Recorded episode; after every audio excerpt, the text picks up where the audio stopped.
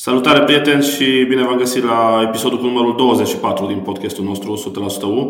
Uh, unul în care vom aloca uh, o discuție destul de largă unui eveniment uh, major care se desfășoară în această săptămână în Cluj-Napoca. Uh, cel mai important turneu de tenis din uh, istoria Clujului. Este vorba de Transylvania Open.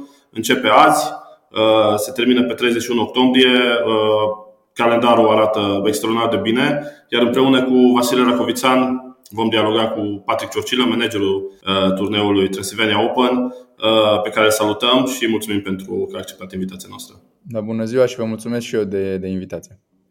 Patrick, uh, de unde nebunia asta de a organiza un turneu de asemenea vergură în Cluj? Da, într-adevăr, nebunia asta a pornit de la faptul că brandul nostru, Sports Festival, și când spun Sports Festival nu mă refer neapărat la acel festival de patru zile pe care noi îl organizăm, ci mă refer mai mult la universul sportului pe care noi vrem să-l creăm în România. Deci e cumva o multitudine de evenimente și de acțiuni sportive care sunt până la urmă menite să promoveze sportul din România. Noi, ne, ne putând să ne organizăm acest eveniment din cauza pandemiei, Am, am decis să, să încercăm să vedem ce evenimente putem organiza la un nivel foarte înalt, care nu depinde neapărat de un număr extraordinar de mare de persoane la un loc, adică de spectatori. Și bineînțeles, și dorința mea de mai de mult a fost să aducem un turneu W T A în România. Știam că este foarte complicat și domnul Țiriac și mai mulți oameni de Din, din lumea tenisului au încercat să aducă, să readucă în Cluj un turneu. În România, bineînțeles că a mai fost la București acum câțiva ani, dar este foarte complicat pentru că sunt costurile foarte mari și logistic, cerințele sunt foarte mari din vedere logistic. Mai mult decât atât, e greu să prinzi o poziție în calendar pentru că e destul de închisă. Tot, tot calendarul este destul de închis, e greu să, să prinzi o poziție. Noi am profitat și de faptul că a fost pandemie, mulți organizatori au cedat, n-au mai putut, sau au vrut să-și închirieze, să-și vândă licențele. Și atunci cumva am avut, să zic, curajul și tăria să pășim un pic în față în momentul când toată lumea era, să zic, la pământ sau nu, nu mai era un crezător. Și am, am prins un moment foarte bun, am profitat, ca să zic, de oportunitatea asta foarte mare. Chiar vreau să te întreb cât de mult că s-a contat emulația pe care uh, a stârnit-o, au stârnit-o meciurile de Fed Cup și chiar de Cupa Davis în Cluj uh, pentru a dezvolta acest, uh, această idee de a, de a crea un turneu. Adică sala a fost întotdeauna plină, chiar și în perioada pandemiei oamenii au umplut arena, mă rog, în măsura locurilor disponibile. Cu siguranță. Faptul că uh, orașul Cluj are o istorie vastă în lumea tenisului, uh, meciurile de Fed Cup, meciurile de Cupa Davis, uh, care sunt, au fost foarte multe, au ajutat foarte mult în acest proces. Uh, nu avem cum să ne ascundem, pentru că dacă, spre exemplu, vreau să organizăm în orașul X, care niciodată n-ar, mai fi, n-ar fi avut un eveniment de acest gen, era mult mai complicat. Așa am mers către cei de la W T A și le-am spus, uite, știți orașul, La, în vară am început cu acest turneu W T A la, la, la clubul Winner Sports Club în aer liber, într-adevăr într-o locație care nu mai găzduise un astfel de turneu, dar au fost cumva impresionați de condițiile de acolo și de faptul că ne-am organizat foarte bine. Iar uite, la trei luni dovada e că ne-au mai acordat o licență.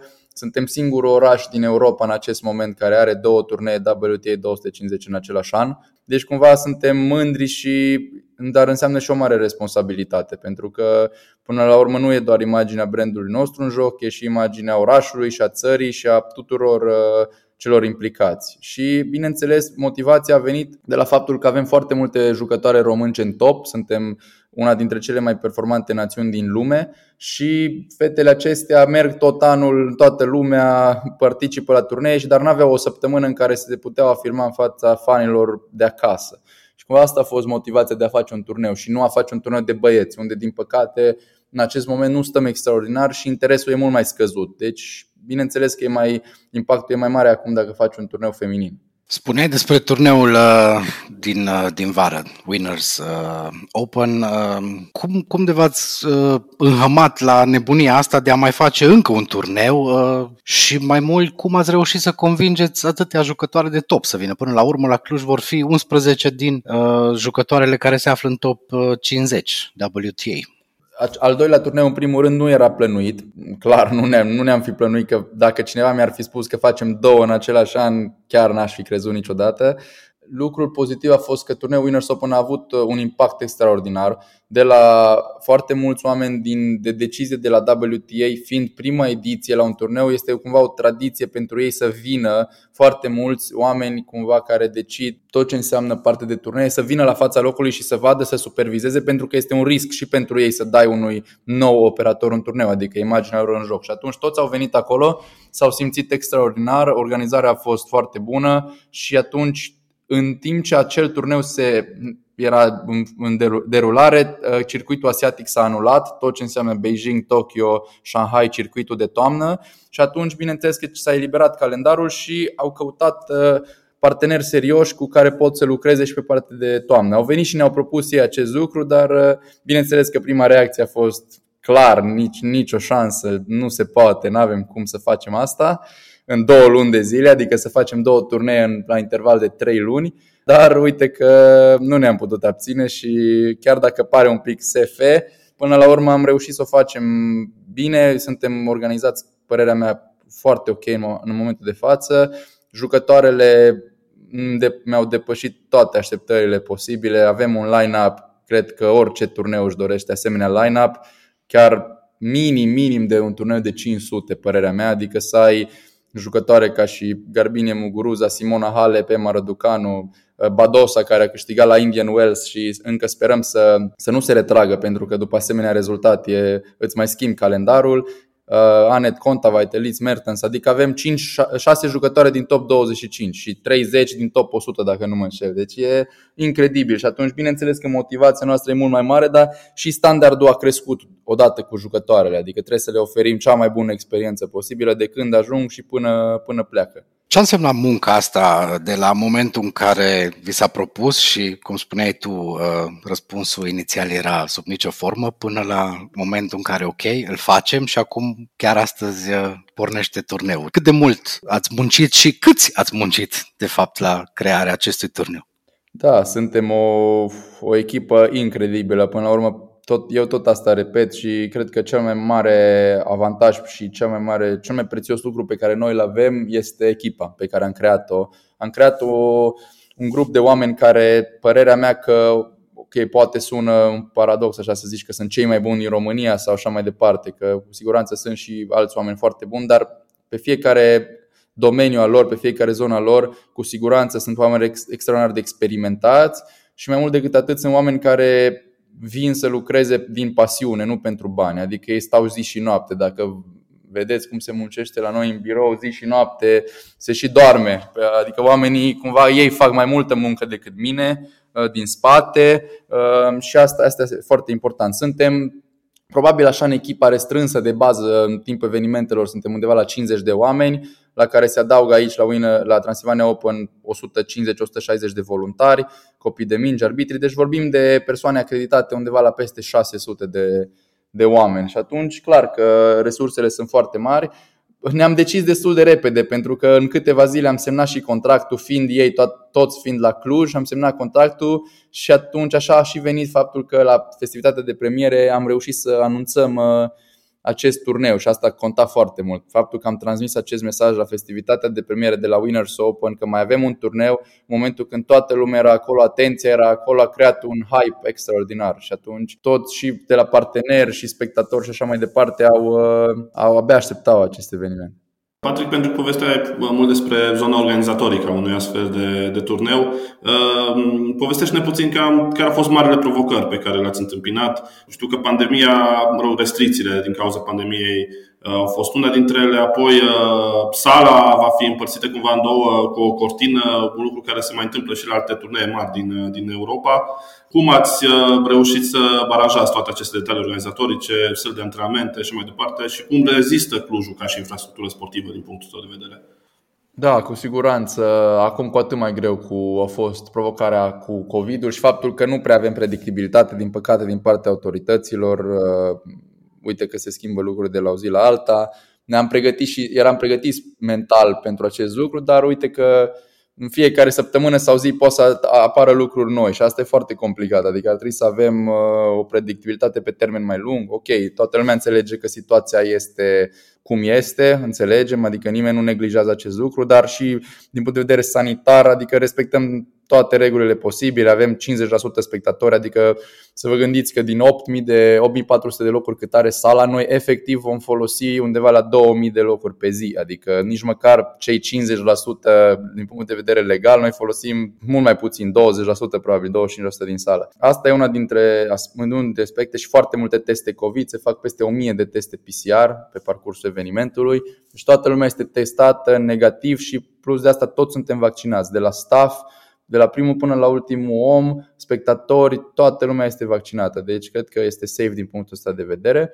Uh, ulterior, da, din punct de vedere logistic a fost o mare provocare pentru că noi am avut de îndeplinit un număr minim de terenuri, adică un minim patru terenuri ai nevoie indoor ca să poți să ai un astfel de turneu. Așadar trebuia să luăm și, și să închiriem și B T Arena, să închiriem Horia Demian și să mai luăm două terenuri în exterior care nu știu unde ar fi fost. Și atunci asta, așa am ajuns la a crea aceste două terenuri în B T Arena despărțite cu un drapaj antifonic, lucru care în România nu s-a mai făcut, în afară într-adevăr mai, au mai fost turnee așa.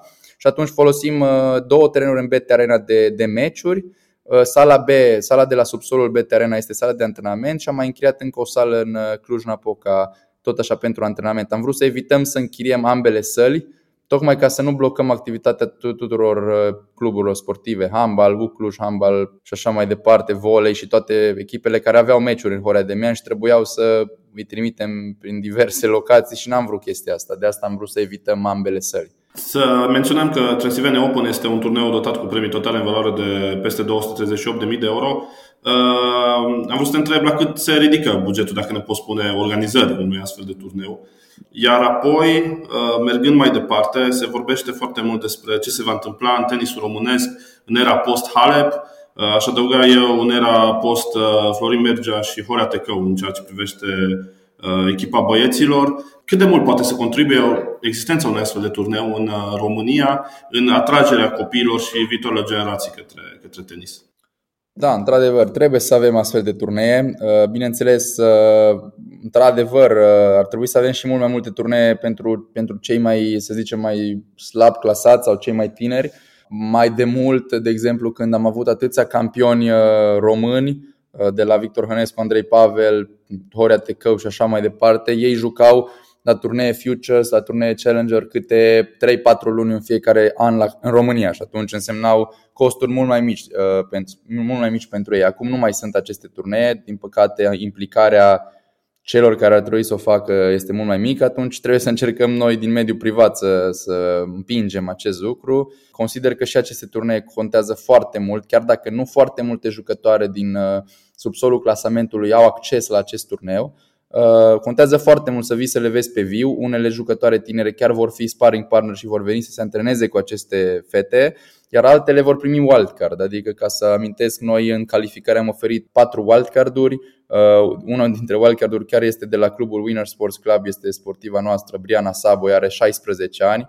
Adică să joci la șaisprezece ani cu jucătoare din top o sută este, părerea mea, o experiență unică pe care n-ai cum să o uiți niciodată și poate să-ți dea un boost foarte mare. Cam asta, asta cred că înseamnă și bineînțeles, uite că și după, după Simona Halep încep să vină speranțe noi. O avem pe Gabriela Rusă, pe Jacqueline Cristian, jucătoare din noua generație care, bineînțeles, trebuie să-i preia ștafeta Simonei. E foarte greu să egalizezi vreodată performanțele pentru că ce a reușit ea este incredibil.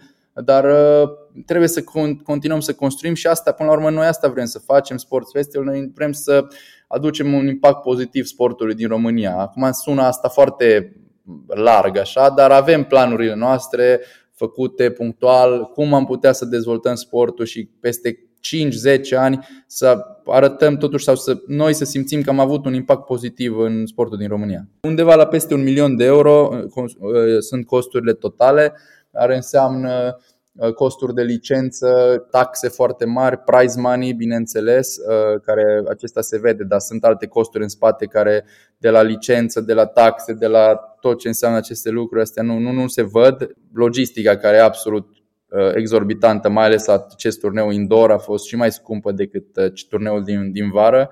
de la plătit chirii, construit drapaj, tribune, terenuri și așa mai departe. Doar terenurile au costat peste o sută de mii de euro și vorbim despre cost de chirie, adică terenurile se instalează și se dau jos. Asta este costul unui turneu. Și, și când se organizează Fed Cup este un cost asemănător, doar că noi acum avem patru terenuri și atunci bineînțeles că a crescut foarte mult. Deci undeva la peste un milion de euro. De aceea efortul financiar este foarte mare și de aceea mulți fug de zona asta sportivă și de organizare de competiții sau de evenimente, pentru că sunt costisitoare și nu sunt genul de, nu e genul de industrie de unde te îmbogățești, ca să zic așa. Adică mulți merg către entertainment, muzică, concerte, festivaluri, pentru că acolo impactul comercial poate este mai mare, interesul e mai mare. Aici vorbim despre sport, care e mai nișat, dar părerea mea că sportul împreună cu muzica atrag cei mai mulți oameni la un loc pe această planetă, indiferent de gen sau așa mai departe. Astea două lucruri sunt cele mai puternice. Impactul sportului se vede la Cluj și în ceea ce privește Sports Festival, cele două ediții care au fost până acum. Din păcate, pandemia va da. cam strica planurile. Hai să ne întoarcem puțin la două mii optsprezece, când a fost prima ediție Sports Festival. Cum a fost ideea și cum, cum v-ați convins ulterior să continuați? Da, ideea a pornit, în primul rând, eu am jucat tenis până la nouăsprezece ani, m-am oprit, am avut o perioadă așa de tranziție, ca să spun așa, în care încercam să-mi găsesc drumul potrivit și a venit cumva această, de, de nicăieri această oportunitate de la colegii mei. A fost ideea lor, unui asociat de-a meu, care a venit cu această idee de a face un festival de sport. Nu a fost ideea mea, dar... Am, am, am rezonat din primul moment cu ea, pentru că am văzut cauza din spate. Adică de unde a plecat este faptul că noi ca și oameni, fie că suntem părinți, copii și așa mai departe, durează foarte mult timp și costă foarte mulți bani să-ți alegi un sport care îți place și la care ești bun. Adică ca să-ți alegi un sport trebuie să încerci douăzeci de sporturi, trec șase luni, ai cheltuit bani ca să vezi ce-ți place. Și atunci am zis că să încercăm să aducem în mod gratuit sportul în aproape de oameni, timp de patru zile, în același loc cu specialiști și să fiecare să încerce acest sport, să vadă ce îi place. Bineînțeles, în patru zile multă lume zice, ok, ce faci în patru zile? Nu poți să schimbi lumea în patru zile, dar transmiți un mesaj, adică aduci omul la sport, încearcă, poate copilul zice, uite tata, îmi place la X, hai să mergem acolo. Deci creează o pasiune și cumva aduci oameni, aduci oameni mai aproape de sport, transmiți un mesaj. Pornești de undeva, clar, nu poți în patru zile să faci minuni. Pornim de undeva și vedem care e impactul pe viitor. Cam asta a fost obiectivul Sports Festival la început și bineînțeles, noi am vrea să le extindem. Tot timpul am avut întrebarea asta, de ce nu și în alte orașe? Ok, hai și în alte orașe, dar unde mergem în alte orașe? Adică avem stadion, avem sală, avem parc, avem Cluj, cu Napoca de bune, cu bune și cu rele, are toată infrastructura asta, asta în același loc, adică e un lucru extraordinar. Aici trebuie felicitate autoritățile, n-ai, n-ai ce să spui. Au făcut investițiile necesare ca să, ca să ai infrastructura bună. Uite, vine Oradea din spate, poate Brașovul, adică nu mai zic de București. Adică mi se pare incredibil ca o capitală a unei țări să n-aibă o sală polivalentă, să meargă echipele de basket să joace la Târgoviște, Steaua și așa mai departe. Mi se pare incredibil, așa că trebuie să vină toți după Cluj, părerea mea. La prima ediție, highlight-ul, să zicem așa, a fost meciul acela dintre generația de aur și echipa legendelor Barcelonei, unde lumea a avut ocazia să-i vadă, poate mulți pentru prima oară, pe Gică Hagi, Gică Popescu, pe Răducioiu, pe Adrian Ilie jucând. A urmat apoi ediția a doua cu Simona Halep în prim plan, dar și cu un meci al universității, ca să revenim totuși la da. subiectul nostru preferat, U-Cluj. A fost anul centenarului, universitatea împlinea o sută de ani, ați organizat un meci amical cu P A O K Salonic, o echipă da. care pe vremea respectivă era condusă de, de Răzvan Lucescu. Cum s-a creat această idee de a, de a organiza acel meci? Da, bineînțeles. În primul rând, Universitatea Cluj este un brand al orașului. Da? Pe lângă faptul că suntem fanii acestei echipe și toată lumea o iubește din jurul nostru, Era un moment special al universității, acești o sută de ani. În opinia mea, cred că o echipă de acest gen merită un moment special, adică o istorie în spate. Era și un moment bun pentru că se luptau pentru, pentru promovare și a fost și conjunctura cu Răzvan. Adică noi am încercat să oferim un moment extraordinar acestei echipe, să facem un show, pentru că noi vrem să, tot, totdeauna când facem ceva, vrem să facem mai mult decât un match sau mai mult decât un turneu, vrem să facem o experiență pentru toată lumea, de la început până la final. Um, și trebuia să am, am, ne-am înțeles cu Cluj să facem pentru ei acest lucru, dar uh, trebuia să găsim și o echipă care, bineînțeles, să se încadreze într-un buget, să zicem, decent. Pentru că dacă te duci la Seria A, Primera Divizion, e foarte greu să-i aduci în România. Știm foarte bine ce bugete sunt pentru ei. Și bineînțeles, nici nu merită să aduci o echipă de locul doi din Spania, știi, adică cu o echipă de Liga a doua din România. Asta e adevărul, acolo era echipa în acel moment. Deci am încercat să găsim o echipă, să zicem, de un nivel mediu și să fie un brand cunoscut care să atragă mulți fani. Așa am ajuns la P A O K, care am, prin domnul Ioan Ovidiu Sabău, ne-a ajutat foarte mult. Dânsul, cumva îi se datorează acest lucru, că a venit P A O K la Cluj, a ținut legătura foarte mult cu Răzvan. Ulterior am, am chiar am mers la Salonic să-l cunosc pe Răzvan, am fost la un meci, am ieșit împreună la cină, am văzut că e un om extraordinar și, bineînțeles, ulterior n-a mai, n-a mai venit el la... La, pe banca echipei și, din păcate, nici n-am prins conjunctura potrivită și pe care o așteptam cu toții, asta cu promovarea. Adică a venit într-un moment trist acest meci, dar ca să revenim așa un pic la U C L U J, Cluj, cred că în momentul, în anul respectiv, eu ce am văzut, așa să zicem, ca suporter, s-a pus foarte multă presiune pe trebuie să promoveze echipa, că e centenarul, și s-a uitat un pic de unde s-a plecat. Adică s-a plecat din Liga a patra, în Liga a treia, Liga a doua, un an după an. E foarte complicat să mergi în prima ligă din prima, adică U T A Arad câți ani s-a chinuit sau așa mai departe. Acolo cred că s-a rupt un pic, s-au rupt un pic lucrurile și, da, din păcate, în loc să se adune toată lumea la un loc, să zică ok, am ratat promovarea, asta e baraj, hai să mergem mai departe până la urmă, că se construiește ceva.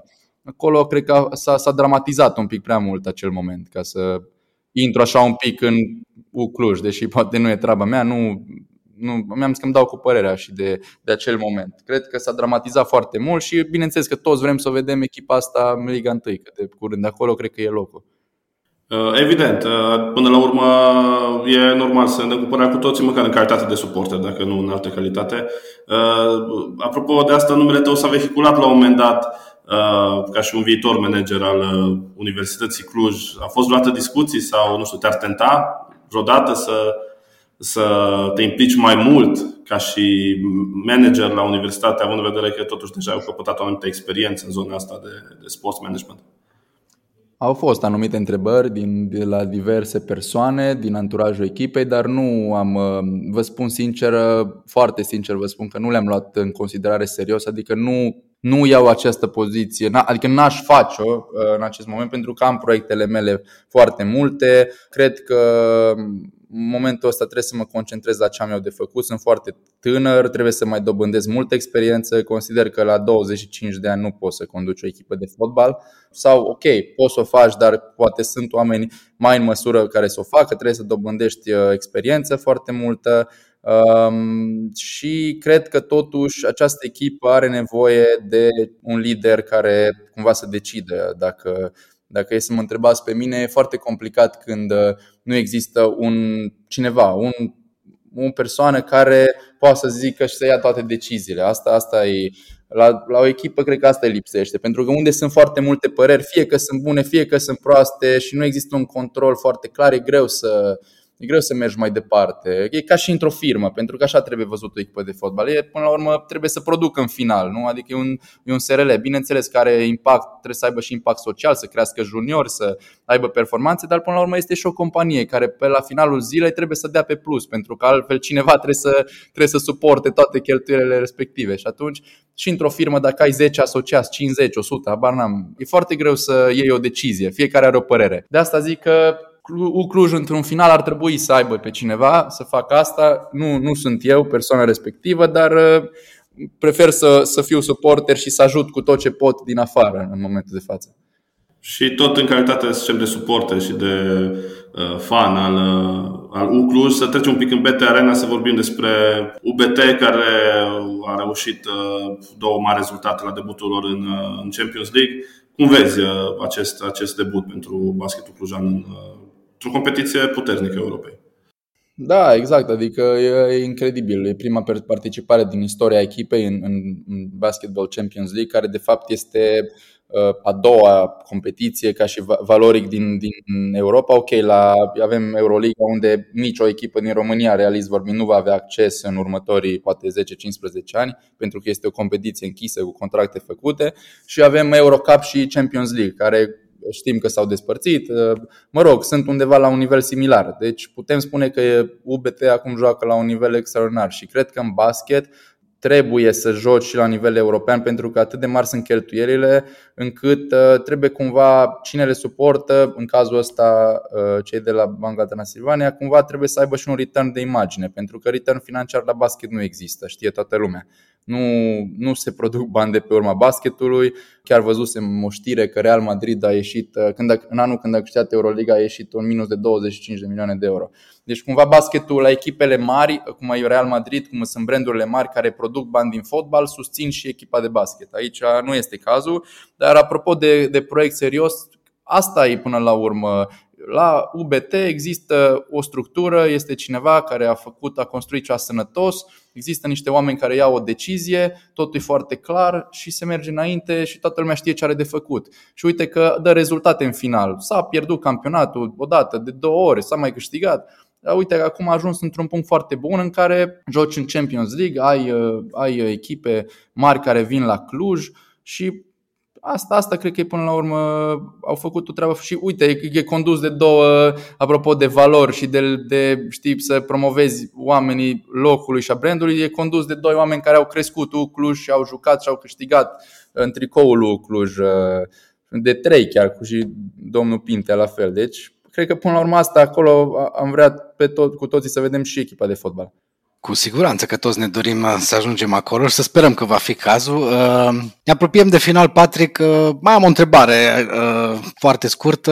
Acum ceva vreme v-ați gândit să-i puneți pe clujeni să facă douăzeci de genuflexiuni ca să poată merge gratis cu autobuzul. Da. Ce alte idei le pregătiți oamenilor din Cluj de genul acesta?